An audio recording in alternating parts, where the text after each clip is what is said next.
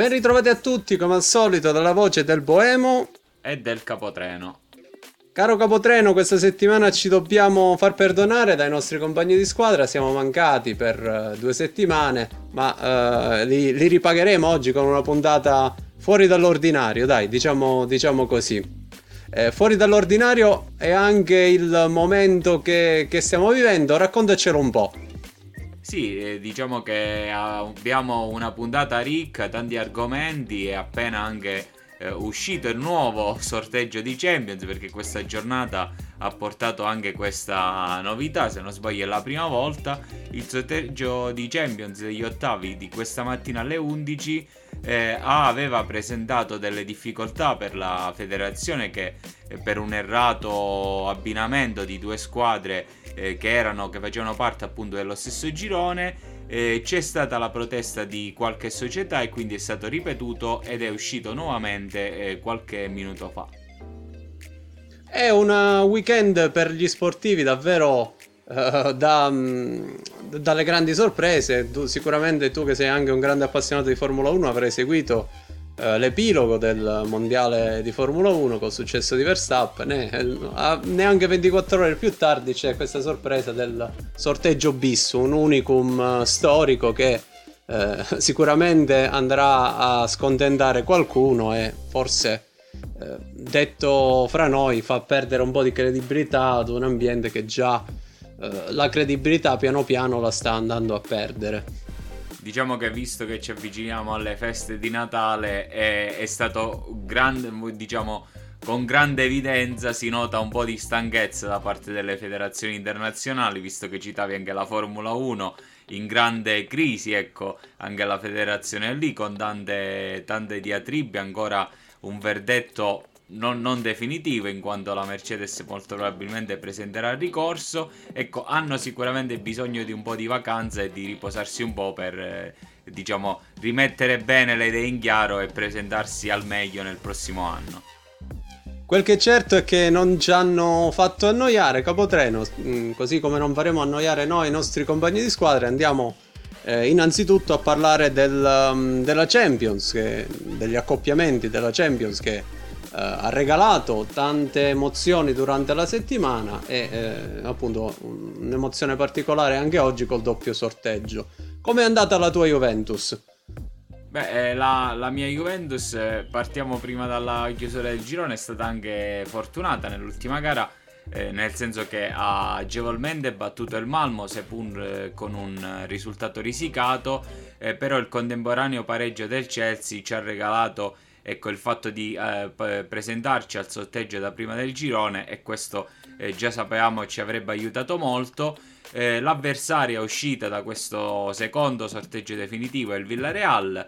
Eh, po- forse un po' peggio rispetto al precedente che sarebbe stato eh, lo Sporting di Lisbona, però eh, voglio dire un'avversaria all'altezza della Juve di cui la Juve penso non debba preoccuparsi anche se il momento ecco quest'anno non sembra molto favorirla. Eh no, assolutamente, però come abbiamo detto anche negli altri episodi, magari eh, quest'anno dove il, la Juve in campionato eh, sta accumulando un po' di ritardo, anche, eh, parleremo presto anche del debacle, se possiamo definirla così, di Venezia. Eh, magari può essere lo spunto per puntare tutto, fare all-in sulla, sulla Champions League situazione diametralmente opposta visto che eh, la tiri in causa per la sfortunata Atalanta che non è riuscita eh, ad accedere a, agli ottavi di Champions, una partita eh, complicata, eh, l'ultima del girone in cui l'Atalanta secondo me si è svegliata un po' tardi, aveva un avversario pienamente all'altezza, però andando sotto 3-0 e recuperare è stato davvero davvero difficile se non con quell'ultimo brivido di Muriel che ha, ha quasi fatto sperare eh, per il pareggio. Un Atalanta che quindi passa all'Europa League eh, che però secondo me, eh, come il discorso diametralmente opposto che facevi tu per la Juve, può funzionare in quanto l'Atalanta in campionato sembra aver ripreso completamente il passo, eh, 5 vittorie consecutive e secondo me è una di quelle che davvero può puntare allo scudetto quest'anno.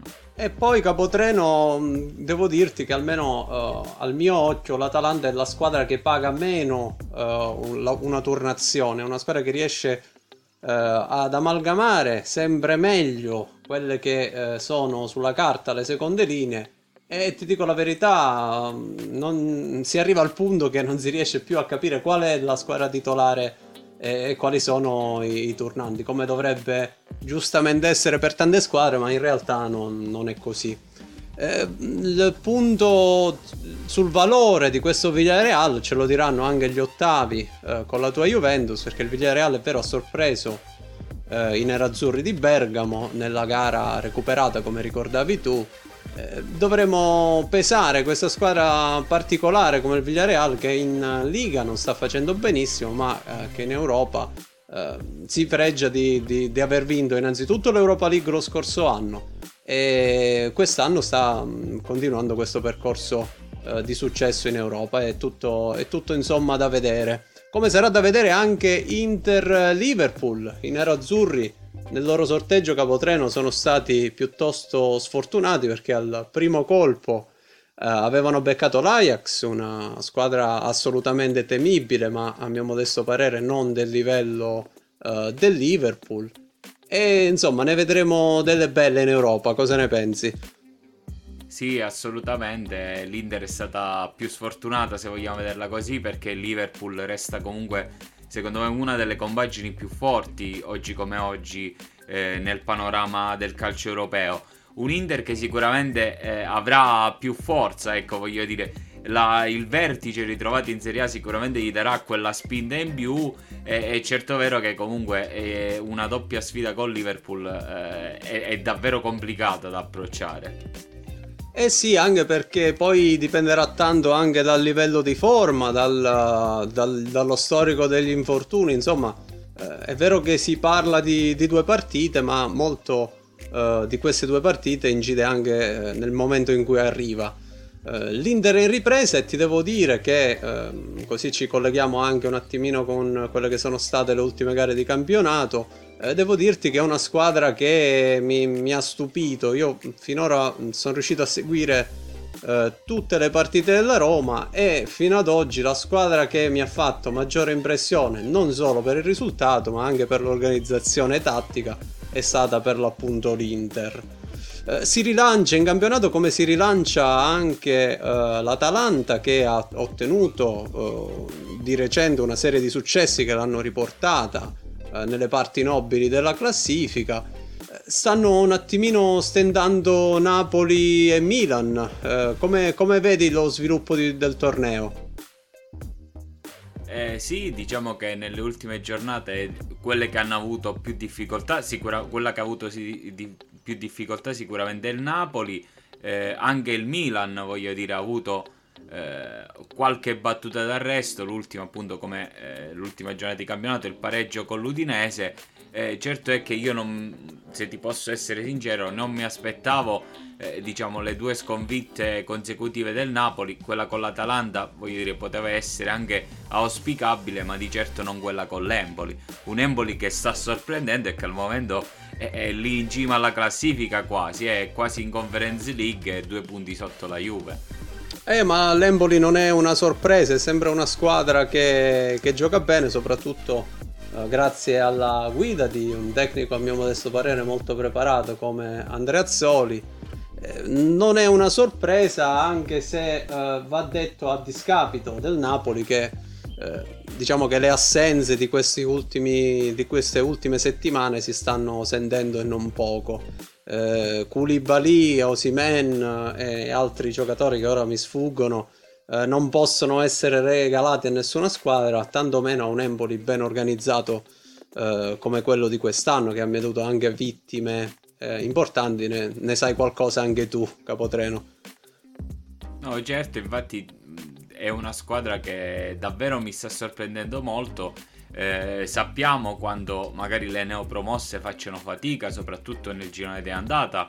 Eh, in Serie A invece è un Empoli davvero che ha un ruolino di marcia di tutto rispetto e che sta costruendo secondo me una, un'annata importante che ricorderanno davvero per tanto tempo.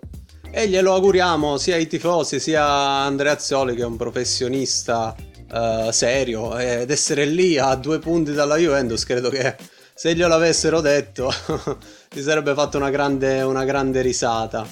Eh, dobbiamo anche parlare del Napoli eh, in, chiave, in, chiave, europea perché eh, in Europa League non, non c'è stato il ehm, pasticcio, passami il termine, del doppio sorteggio, ne è bastato uno, anche se credo che il Napoli eh, forse l'avrebbe voluto ripetere volentieri.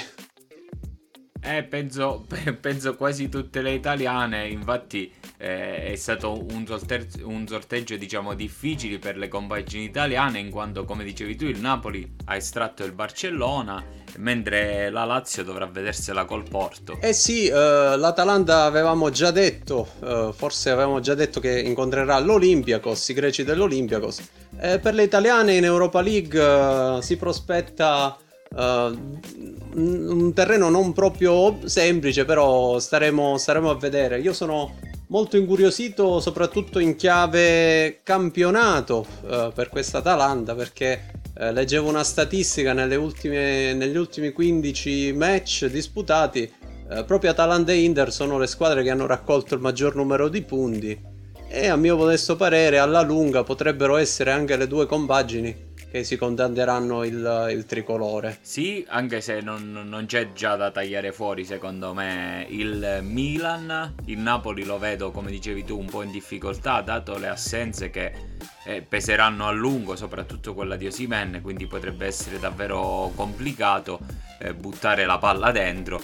Eh, quindi non taglierei subito fuori il Milan che è vero nell'ultimo periodo non è sembrato eh, informissima, però sulla lunga secondo me può tenere il passo di Inter e Atalanta. E tra l'altro Capotreno ha anche il vantaggio, se si può ritenere tale, di essere fuori dalle competizioni europee, quindi si potrà concentrare al 100% sull'unico torneo disponibile oltre alla Coppa Italia ovviamente. Assolutamente, come dicevi tu, poi quando le partite cominciano a pesare sappiamo quanto è importante appunto avere meno impegni degli avversari anche perché la stanchezza si, si accumula. Eh, dobbiamo dire che un altro fattore nuovo per questo campionato è sicuramente il uh, fatto di avere un calendario asimmetrico e credo che questo possa, anche questo possa avere un'incidenza sul torneo. Uh, un torneo che sembra tra i più equilibrati degli ultimi anni, merito sicuramente delle tante squadre della fine, eh, almeno momentanea, dell'egemonia bianconera eh, ma credo che anche questa, questo calendario simmetrico possa essere un fattore. Tu cosa ne pensi? Sì, sappiamo che è il primo anno, quindi eh, andrà poi valutato soprattutto in quello che è il girone di ritorno e potrebbe, come dicevi tu, regalarci eh, un finale di campionato meno scontato, appunto essendo asimmetrico e quindi non ripetendo le sfide dell'andata, eh, potrebbe dare un po' di brio in più alla coda del campionato. Staremo, staremo a vedere e saremo sicuramente incuriositi da questo capotreno. Eh, eravamo, dicevamo a inizio episodio, di essere in credito con i nostri compagni di squadra eh, i quali qualche settimana fa ci hanno eh, fatto delle domande alle, alle, quali ancora non abbiamo risposto Capotreno, quindi ci tocca, ci tocca rispondere. Eh, io inizierei con eh, la domanda eh, dell'amico di Inchiostro Sportivo ehm, che ci chiedeva la Juve da chi può ripartire per ehm, creare un nuovo, un nuovo ciclo. E a questo punto ti cito uh, un'altra domanda sempre in tema Juventus, uh, che è quella dell'amico Lorenzo Picone, il quale ci dice qual è il problema di questa Juve? Allegri, Bernardeschi titolare, cosa non va? Ti lascio a te la risposta, Capotreno. Eh, sono, sono due domande belle complicate. Il problema di questa Juve non lo so, penso ci voglia un mago perché sono, sono, in tanti e siamo in tanti a chiederlo, a cercare di analizzarlo, a cercare di, di vedere eh, un qualcosa che in questo momento non, non si capisce. Eh, Credo che non l'abbia capito neanche Allegri Capotreno, scusami se Ass- ti interrompo. Assolutamente, assolutamente. Partendo dal fatto che eh, secondo me eh, a livello di organico la rosa eh, rispetto allo scorso anno è vero ha perso Cristiano Ronaldo eh, però non si è indebolita. Ha aggiunto un centrocampista di livello importante come Locatelli che secondo me è l'unico che sta dimostrando da quando è arrivato un, diciamo, una fase di crescita molto positiva. Certo è che non si capisce perché appunto c'è questa grande altalenanza sia di, eh, voglio dire, di prove oltre che di risultati. Eh, secondo me, eh, collegandomi alla domanda di inchiostro sportivo, per ripartire la Juve doveva mettere un punto che non ha voluto mettere e doveva capire che non si può sempre inseguire, bisognava eh, ripartire cercando di creare un gruppo di giocatori giovani, seppur facendo fatica per un paio di anni. Eh, questo lo poteva fare con i giocatori già in casa. Eh, mi fa ancora più rabbia vedere le prestazioni di eh, un giocatore come Fagioli che in Serie B è vero che è la Serie B, però sta dando davvero uno spessore al centrocampo eh, della Cremonese dove si sta esprimendo con continuità, dando anche qualche cosina in più in avanti che gli era mancata nella sua pregressa carriera perché già comunque ha siglato, se non vado errato, almeno 3 gol e 4-5 assist. Quindi diciamo sta dando prove di davvero di, di spessore e magari si poteva pensare ecco, di mettere un punto e di ripartire creando un gruppo molto giovane. Eh, la Juve ha voluto farlo a metà, eh, cercando di mantenere sempre un alto livello e, e, forse questa ambiguità di, come voglio dire, un piede in due scarpe eh, gli crea le difficoltà che vediamo oggi. E permettimi una domanda un po' cattiva forse. Eh, allora a questo punto non sarebbe stato meglio insistere su Pirlo o su Sarri? Se pensi a una politica giovane? Eh, secondo me sì, infatti io non sono... È vero che Allegri è un ottimo allenatore e si potrebbe aprire un ciclo tranquillamente con lui, però io ero rimasto alla fine soddisfatto dal percorso fatto con Pirlo lo scorso anno eh, non penso non avesse la personalità per, eh, per, stare nel posto in cui è stato. E, e secondo me sì, si è stato sbagliato anche bocciare subito quel tipo di progetto dopo un solo anno. E sono, sono d'accordo con te, Capotreno, anche se ti devo dire la verità, eh, credevo che le ultime partite, eh, se andiamo a escludere quella di Venezia, eh, la Juve avesse ripreso un attimino le redini del proprio destino. Eh, mi, mi, ha fatto anche molto piacere rivedere Luca Pellegrini che ha, ha, fornito l'assist eh, proprio col Venezia, l'assist eh, a Morata del momentaneo 1-0. Insomma, una Juve che eh, contrariamente al solito sta comunque andando a pescare tra i giovani. Ho visto anche una buona prestazione di Caio Giorgi. Insomma, qualcosa di nuovo in casa Juventus si vede. Ovviamente, come, come tutti i progetti, Uh, c'è necessità di tempo e di un pochino di pazienza. Non so uh, quante ne avranno in casa Juve, soprattutto una tifoseria esigente e ben abituata come quella bianconera. Eh, que- questo è vero, uh, su Pellegrini sono, sono, molto contento, sono d'accordo con te, eh, sono contento che Allegri gli stia dando spazio anche perché noi diciamo abbiamo il consueto problema su quella fascia che non me ne voglia Alexandro che rimane un ottimo giocatore per il livello della Serie A, però è un giocatore che a me piace poco in quanto eh, lo vedo molto monodirezionale. Eh, quando attacca sono 5-6 anni che in Serie A fa sempre la stessa eh, giocata e molto spesso non salta l'avversario. Eh, quindi Luca Pellegrini con la sua eh, gioventù dà un, quel pizzico di brio che la Juve davvero non vedeva da tanto tempo sulla sinistra.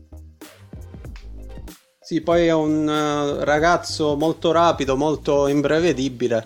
Uh, mi, mi, mi, sorprendeva non vederlo in bianco-nero perché le qualità le ha tutte. Uh, magari un, gli manca solo un pochino di continuità che ovviamente gli auguriamo di, di avere in bianco-nero e sarebbe una bella conquista sia per il ragazzo che per la Juventus. Tornando alle domande dei nostri compagni di squadra, eh, ti cito Antonio Guerrera che ci ha scritto dove finirà eh, la stagione il Milan? E collegandomi a questa ti aggiungo anche quella di Giuseppe, il nostro amico Giuseppe Pizzini che vede un Milan in grossa difficoltà e, e ci chiedeva se eh, fosse in grado di reggere il ritorno nerazzurro. O sarà una corsa a due col Napoli. Ecco, in questo caso è stato profetico perché il ritorno nerazzurro è, è stato abbastanza decisivo tu come, come, vuoi rispondere ai nostri compagni di squadra? Guarda, innanzitutto li ringraziamo sia Giuseppe sia il caro amico Antonio, e ovviamente tutti i ragazzi che ci hanno scritto. Eh, devo dirti che eh, Giuseppe un, è un vero e proprio appassionato di calcio e, e devo dirti ne capisce, ne capisce anche tanto, quindi prossimamente lo, lo chiameremo come al solito, come abbiamo fatto lo scorso anno per, per, avere un suo contributo. Infatti aveva pronosticato questo ritorno quasi inatteso no, ma eh, sorprendente dell'Inter. Eh, che a mio modesto parere se rischia, come ti dicevo poc'anzi, di giocarsela fino alla fine con gli altri nero-azzurri, quelli di Bergamo. Eh, per quanto riguarda Antonio, invece, il, il suo Milan chiede dove finirà. Antonio è un grandissimo tifoso del Milan. Devo dirti che eh, come ti ho detto anche prima, credo che l'uscita dall'Europa possa essere un buon vantaggio per i rossoneri. Però non, non, vedo sinceramente il Milan più in alto di una terza posizione. Sono sicuro che andrà in Champions, ma eh, onestamente non, non, pronostico una posizione più alta del terzo. Ma poi magari l'amico Antonio farà tutti gli scongiuri del caso, ma questa è la mia, la mia idea. Non, non so tu cosa ne pensi. No, eh, sono d'accordo con te, sicuramente il non avere le coppe può essere di aiuto. Eh, la rosa del Milan delle, rispetto alle altre due contendenti forse eh, non è così ampia, eh, più che non, non, parlando di livello di rosa di qualità, ma proprio a, a livello di ampiezza. È un torneo lungo, sappiamo come può creare eh, difficoltà in questo senso. Eh, speriamo di vedere comunque in ogni caso una bella lotta fino alla fine che coinvolga eh, più squadre possibili in modo da tenere il discorso scudetto aperto eh, fino all'ultima giornata, perché no? Assolutamente. Eh, ringraziamo tutti Capotreno, gli diamo appuntamento al prossimo episodio. Ringrazio anche te per la consueta compagnia. E, e nulla, al prossimo episodio ragazzi. Grazie per l'ascolto. Grazie a tutti ragazzi, alla prossima.